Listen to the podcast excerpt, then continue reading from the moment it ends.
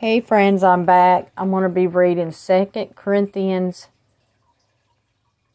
12, chapter 12, 1 through 10.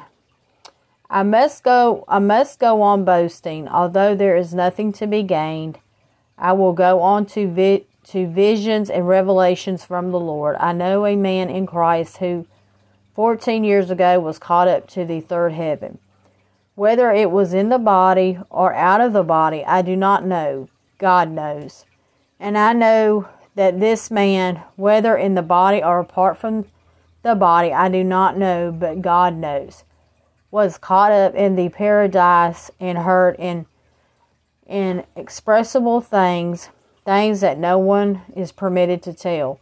I will boast about a man like that, but I will not boast about myself except about my weaknesses.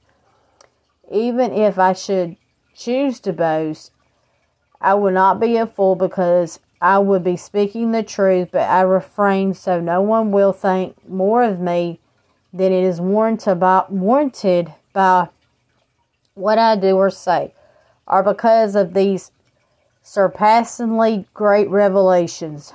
Therefore, in order to keep me from becoming conceited, I was given a thorn in my flesh, a messenger of Satan to torment me. Three times I pleaded with the Lord to take it away from me. But he said to me, My grace is sufficient for you, for my power is made perfect in weakness. Therefore, I will boast all the more gladly about my weaknesses, so that Christ's power may rest on me. That is why, for Christ's sake, I delight in weaknesses, in, in insults, in hardships, and prosecutions, and difficulties. For whom I am weak, I am strong.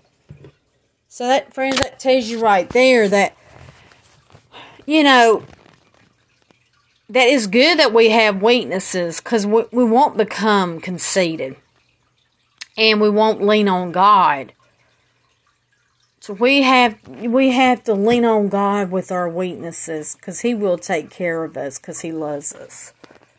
All right, that that's that verse, those verses. See you later, friends.